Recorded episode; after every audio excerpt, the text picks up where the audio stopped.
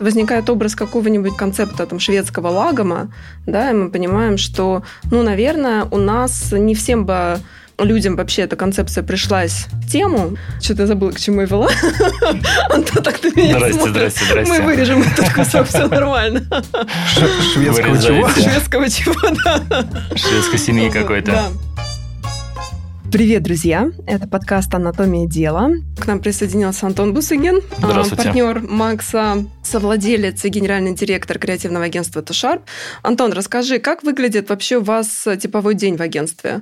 Вот вы утром просыпаетесь, да, с Максом, пьете кофе, приезжаете в агентство. Что происходит? А может, не приезжаете? Может, из дома работаете? Слушай, по-разному. Ты же знаешь, сейчас ситуация такая ковидная, нестандартная. Давайте уточним сразу, что мы кофе пьем в разных местах. Хорошо. Как выглядел типовой день креативного директора до пандемии? Вот обычная жизнь. Встаешь, смотри, я объясню, откуда давай. Берется вопрос. Зачастую люди, в том числе молодые ребята, которые нас сейчас слушают, они выбирают то или иное занятие, на самом деле основываясь, ну, помимо всех медийных образов, которые существуют по поводу той или иной профессии, на некотором представлении о том образе жизни, который ты будешь вести, если ты выберешь, ну, как бы ту или иную профессию. А, знаешь, как смысле? Люди идут в туризм, я понял, понял, считая, да. что ты будешь много путешествовать. Здесь достаточно все лояльно и, ну, как бы flexible. Потому что можно прийти там, к десяти, можно прийти к одиннадцати, можно вообще не прийти, сказав, что ты будешь там удаленно, например. И в этом смысле ну, как бы достаточно большой простор своего время распоряжения. Ну, по крайней мере, ну, там, для нас с Максом. Те, кто это дизайнеры... когда уже к компоненте арт добавляется слово «директор». Ну, да, да, наверное, так. Потому что все-таки мы ну, как бы так блюдем, чтобы люди, которые работают, ну, так вот линейно достаточно, чтобы они, по крайней мере, с одиннадцати уж точно были на связи, и не было никаких вот таких вот вольностей. Все еще зависит от команды, ну, потому что у нас не самая большая команда, не самая маленькая. тридцать человек – это вполне себе коллектив. Ну, это коллектив, но небольшой, это не триста человек. Там уже, наверное, все жестче. И это и не пять человек. Потому что когда пять человек, ты там с утра созвонился, как мы раньше работали, например, в кафе сидели. Созвонились такие, надо-надо, окей, встречаемся, пришли, кофе попили, поработали и разошлись дальше там делать свои дела. Поэтому, если вот с аспекта, как устроен твой рабочий день, достаточно flexible. Но поскольку это творческая профессия, то здесь невозможно запрограммировать себя такой, я сейчас за три часа все сделаю. Нифига. Может получиться, ты за десять все это сделаешь, поэтому уходишь в ночь. Поэтому в индустрии переработки это, ну, как бы must-have. Я не встречал еще ни, ни одних ребят, которые бы что-то построили и такие работали с десяти до пяти. Такого не видел. Макс, как у тебя? Ну, здесь, наверное, стоит даже не про наш собственный опыт с Антоном, потому что мы действительно можем свое расписание менять на ходу, прийти, например, подкаст записать практически в рабочее время. Наши ребята, они, мне кажется, довольно дисциплинированные в целом, и они свое время довольно четко, как мне кажется, планируют, потому что ну, там, они могут... Кто-то преподает, например, у нас ребята. То есть, они это не, это не то, что вот они у нас работают. Они свое время специально планируют. Поэтому э, кто-то приходит пораньше, уходит, соответственно, пораньше. Ну, как пораньше, это часов там, пол одиннадцатого хотя бы. У нас действительно график в Москве... Пораньше от пол одиннадцатого вечера, да? Нет, нет, это я про утро говорю. Но там человеку нужно уйти потом железно в шесть. Это включает... Здесь очень важно свой мозг так организовать, чтобы, с одной стороны, была вот как бы дисциплина какая-то, норма, чтобы мы могли с человеком держать связь, потому что человек, он работает не в безвоздушном пространстве, и даже в режиме удаленки нам очень важно сохранять связь, такую рабочую коммуникацию поддерживать. Мне кажется, с этим в плюс-минус все компании, особенно в период пандемии, конечно, столкнулись. Да. И для... деятельность надо продолжать. Да. И для этого есть куча сейчас инструментов. Мы их тоже, конечно же, на ходу осваиваем, перебываемся вот, в какую-то новую норму. И в этом смысле вот эта вот вся послековидная как бы история, мне кажется, она классная тем, что ну, вот мы немножко все чуть-чуть отпустили. Потому что в какой-то момент, вот я помню, там год назад жестче было все. Сейчас мы как будто бы все немножечко свободнее. Мы что-то такое пережили, к чему-то новому уже перешли. И самое важное в этом сохранять вот эту внутреннюю дисциплину. Потому что мы, опять же, работаем в коллективе. У нас Люди есть... творческие. Ты знаешь... Вот... Вообще, слушай, это стереотип, да, что все творческие люди немножечко, смягчу слово, раздолбаи, да, и с дисциплиной там не очень. Это практика, это на самом деле так и есть. Такое есть, люди разные. Хотя я думаю, что они могут быть разными где угодно, там, в каком-нибудь программировании. Вот. Но, да, действительно, поскольку люди, они, ну, как я вот на своем примере рассказывал, да, это люди там, с какой-то изначально художественной подготовкой. Вот, и, возможно, они когда-то себя мнили, там, даже размышляли о себе как о художниках, но они попали в другую совершенно деятельность, которая предусматривает коммуникацию с командой, с клиентом. И это уже все не так просто. Ты пользуешься своими какими-то творческими, конечно же, началами, к ним постоянно все время обращаешься. А оно, собственно, в том, что ты хочешь в этом мире что-то поменять. Это же ключево. Ну, тут мне две гипотезы будет. Гипотеза первая, что помимо того, как ты растешь и становишься уже практически номенклатурой своей профессии, как раз вот это вот право на свободное планирование своего дня, не знаю, в принципе, своей жизни, да, оно у тебя, эти степени свободы у тебя увеличиваются.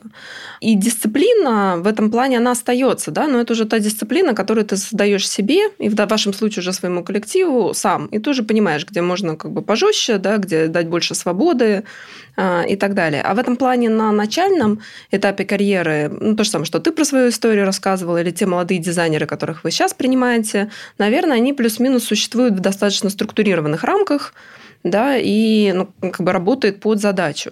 Гипотеза вторая, что в... В течение как бы, вот вашего трека вот эта компонента, когда вы что-то, не знаю, рисуете, придумываете, она уменьшается, а количество общения с заказчиками, с клиентами, это может быть с какими-то потенциальными партнерами, коммуникационная составляющая увеличивается. Это так или нет? Ты знаешь, тут важно сказать все-таки про принцип разделения труда. И действительно, вот поскольку в нашем агентстве у нас есть компетенции, как мы их называем, брендинговые, ну, то есть там, где вот про графический дизайн, про идентику, про упаковку, упаковку, и у нас есть соответствующий брендинговый отдел. Есть коммуникационный отдел, он про креативные концепции, про рекламу, про ролики, про креатив такой. Вот мы, собственно, эти компетенции как бы обе удерживают. И я вижу, что это несколько разные люди. Все-таки ребята, вот, которые брендинговые у нас дизайнеры, они вот этот момент с дисциплины четко понимают. Им удобно получать, например, через какой-то один канал комментарии, чтобы у тебя не сыпалось там пятьсот чатиков. Они хотят работать четко, структурно, понимая, что они делают. В, в коммуникациях такого нету. Там вот эта степень чего-то неизвестного, но она на порядок более высокая. И в этом смысле люди немножко другие. Вот, их можно назвать даже там, более как бы, творческими, может быть. Вот, потому что мы там ищем ну, какие-то вот решения. Там тоже есть технологии, конечно. Поэтому ну, это вот разные люди. И... Можешь тогда еще раз экспрессом mm-hmm. перечислить, какие основные позиции в вашем агентстве, в вашей сфере существуют? Ты, ну, не знаю, там дизайнеры, специалисты по брендингу, по коммуникациям. Вы слушаете, это сложно, на самом деле, потому что если, в принципе, сейчас начать перечислять, как трансформировалась профессия дизайнера... Нет, как есть сейчас уже, вот, например. Вот конкретно сейчас, угу.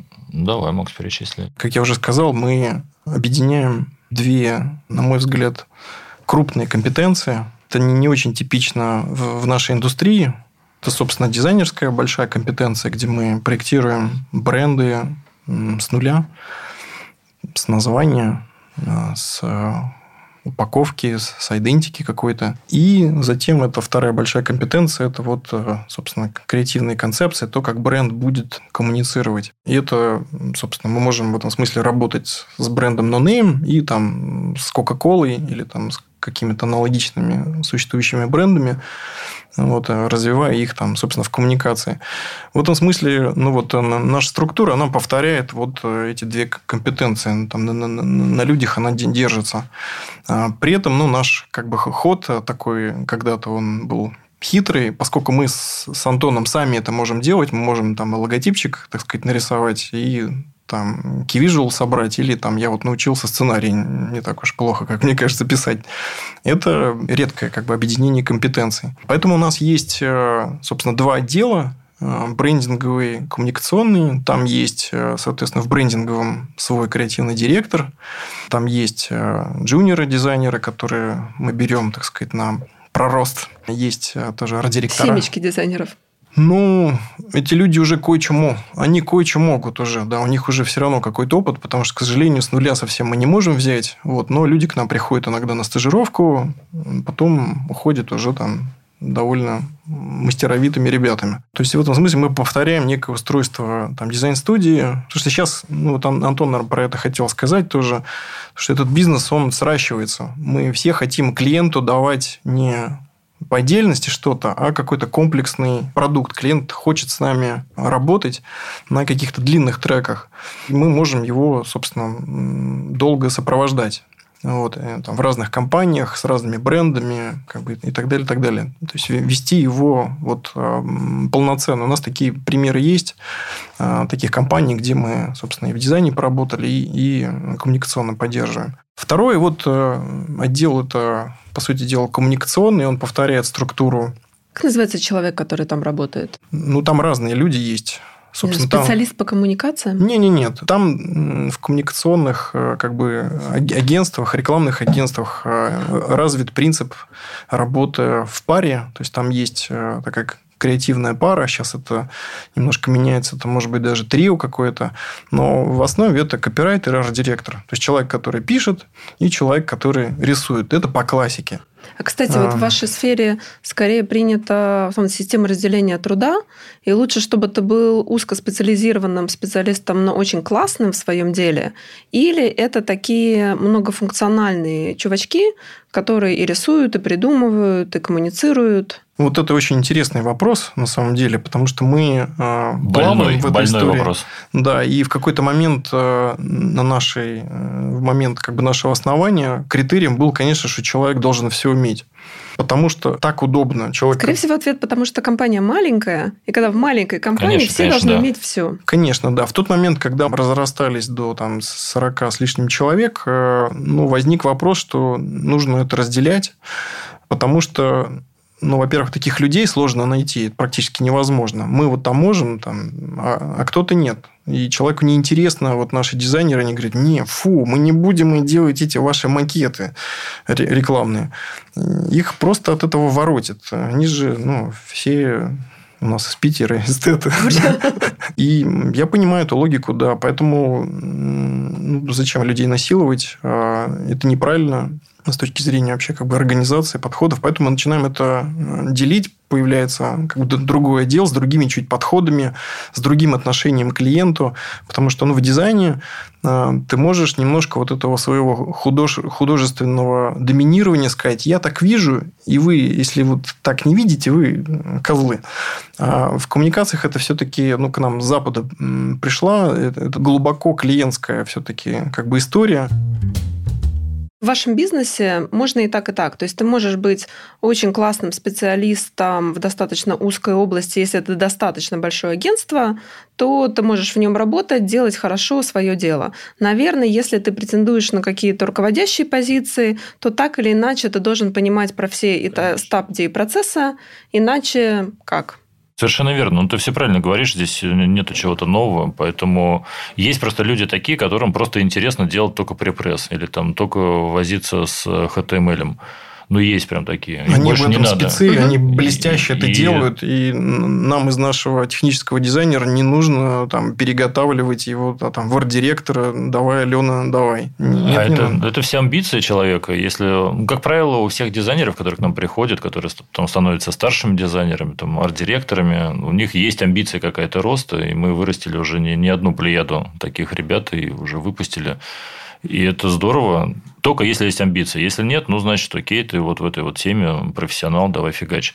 Ну, здесь вот просто вопрос, интересно или нет ему, и все. Вот это вот разнообразие наших компетенций, как агентство, там, персонально Антона, мои, они про то, что мы можем внутри... Человек к нам придет на позицию дизайнер и скорее как бы брендинговый. То есть, он скорее вот я тут что-то порисую упаковочку, там, айдентику какую-то. Но потом, увидев что вообще-то на этом дело-то не заканчивается. Ты понимаешь, что картинки должны там обслуживать какое-то сообщение, понять, как, собственно, работает совершенно другая сфера.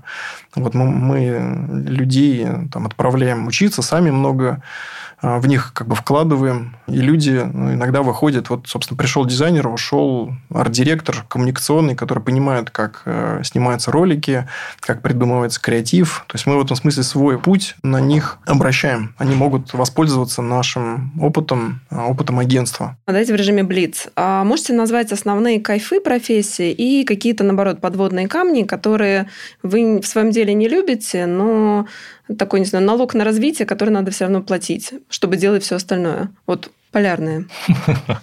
Блин, слушай, ты знаешь, я скажу, что сейчас индустрия рекламы, она, ну, реклама и дизайна брендинга, она теряет свой флер, потому что раньше в нулевых это, конечно, была какая-то вообще непонятная история. И вот э, в нулевых реально был очень большой плюс, по крайней мере, работы в рекламе, то, что у тебя было дофига съемок. Мы ездили на съемки, на перегоны тогда еще. Я поездил прям по миру со съемками очень много. Сейчас, конечно, такого нету. И вот сейчас это... пандемия, сейчас никто не ездит по миру. Понятно, даже если бы ее не было. Ну, как бы сейчас уже бюджета меньше, поэтому был такой раньше очень большой плюс и плюшка. Сейчас ее нету. Что касается, ну, прям вот таких вот плюсов, достаточно свободный график. Это все-таки плюс. И, а из минусов больших всегда это бывает, это переработки, потому что очень часто уходят в ночь. Это, понятное дело, зависит от человека, от команды там, и так дальше, но в целом, если брать срез, то очень много по ночам мы работали, и сейчас работают, и это, это минус, я считаю.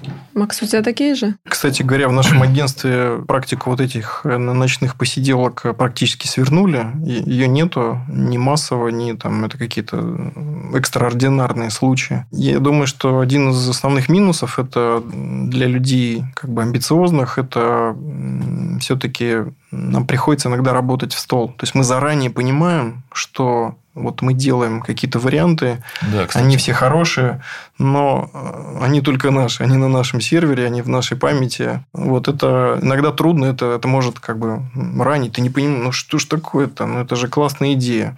Вот, но может быть рано, может быть она там попозже пригодится. С точки зрения плюсов, но, знаете, я вот иногда на съемках сижу. Съемок, конечно, тоже не, не очень много. Вокруг бегает там человек тридцать-сорок. Ты такой сидишь, понимаешь, ну, это же я придумал. Ты сейчас свое эго, эго так и тешишь. Свет ставит, да. Ну, то есть, немножечко ты себя таким... Создателем. Создателем, творцом, да, ощущаешь. При этом, ну, конечно же, мы понимаем в это же самое время, что мы работаем в клиентском бизнесе. Вот, и мы обслуживаем интересы клиентов, конечно, в первую очередь. Нам за это иногда немножко платят. О, я еще скажу пару плюсов. Вот один из плюсов, который там я до сих пор еще на, на себя ощущаю, это когда ты покупаешь свой продукт, который ты делал в магазине. О, вот это прикольно. Как приятно. Ну, такой заходишь, вот пиво. Мое пиво, окей, я его возьму. Ханики, там еще что-то. Это приятно. На самом деле, там есть тоже какое-то... Очень приятно. Ну, такое чувство эго, да, греется. А второй плюс, ты сказала, пара? Хорошо, Хайникен, no. И что ты еще купил? Ты думаешь, в одном магазине купить два своих продукта? Пару банок, Антон имел в виду, да.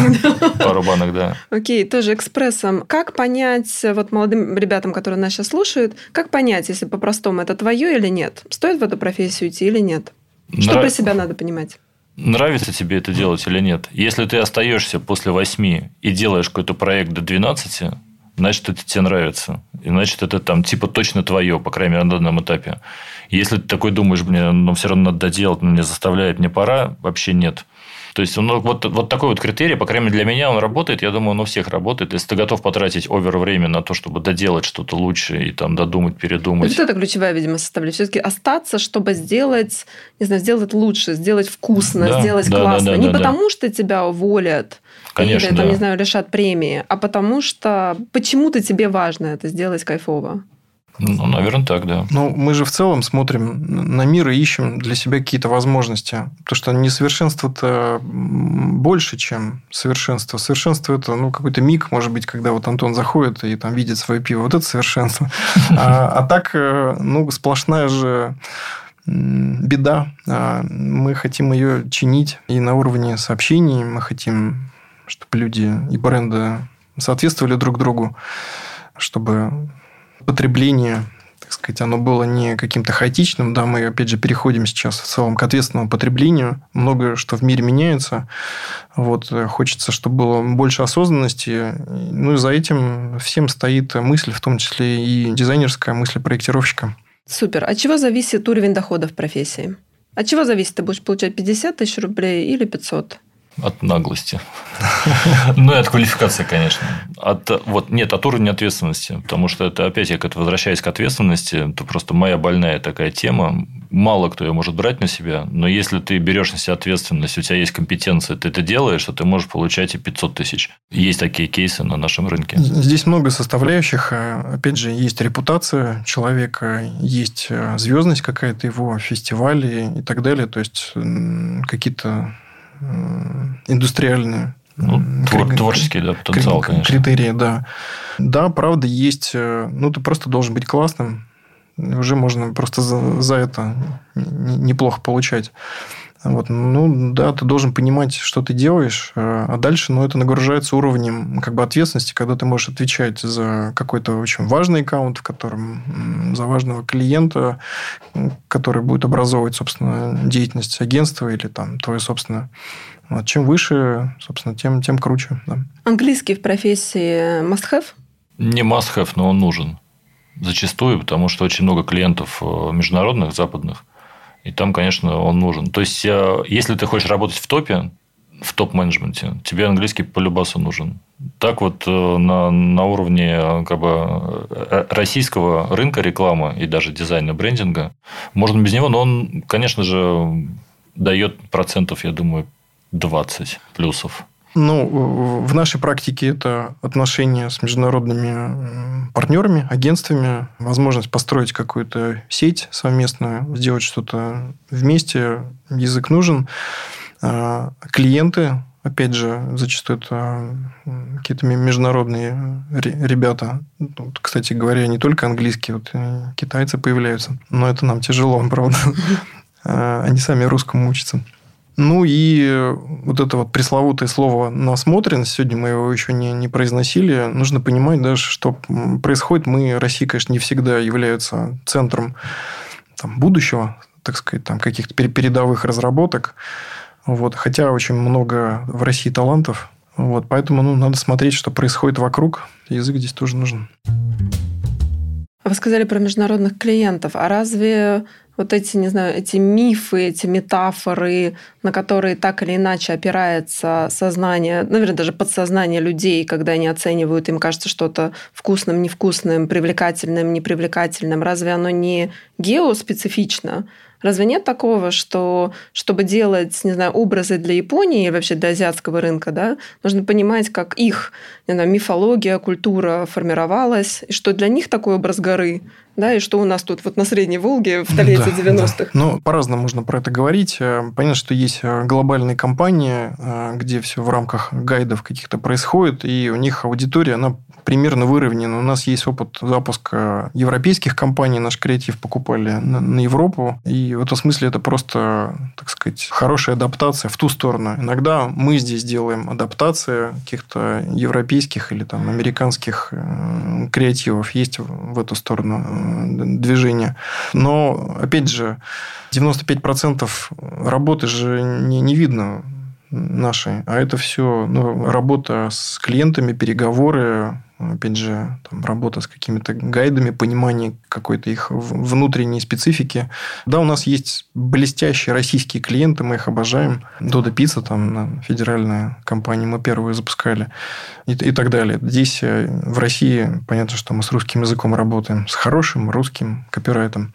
Вот, но есть и другие случаи. Ну, это, кстати, тоже, наверное, интересное направление профессионального роста вашей профессии, да, потому что, да, очевидно, что язык это же не просто язык, да, это в том числе и те слова, которые мы используем, те образы, которые у нас есть. Но даже сегодня, когда ты говорил слово комьюнити, ты же его говоришь, потому что на русском языке ну, нет аналога этого слова. Потому что сообщество – это вообще не то же самое, чем то, что вкладывается в понятие комьюнити. Я уже молчу, что как... я, когда я узнала, что во французском есть двести слов, описывающих, ну, условно, любовь и, не знаю, сексуальные отношения, захотела, значит, учить этот язык.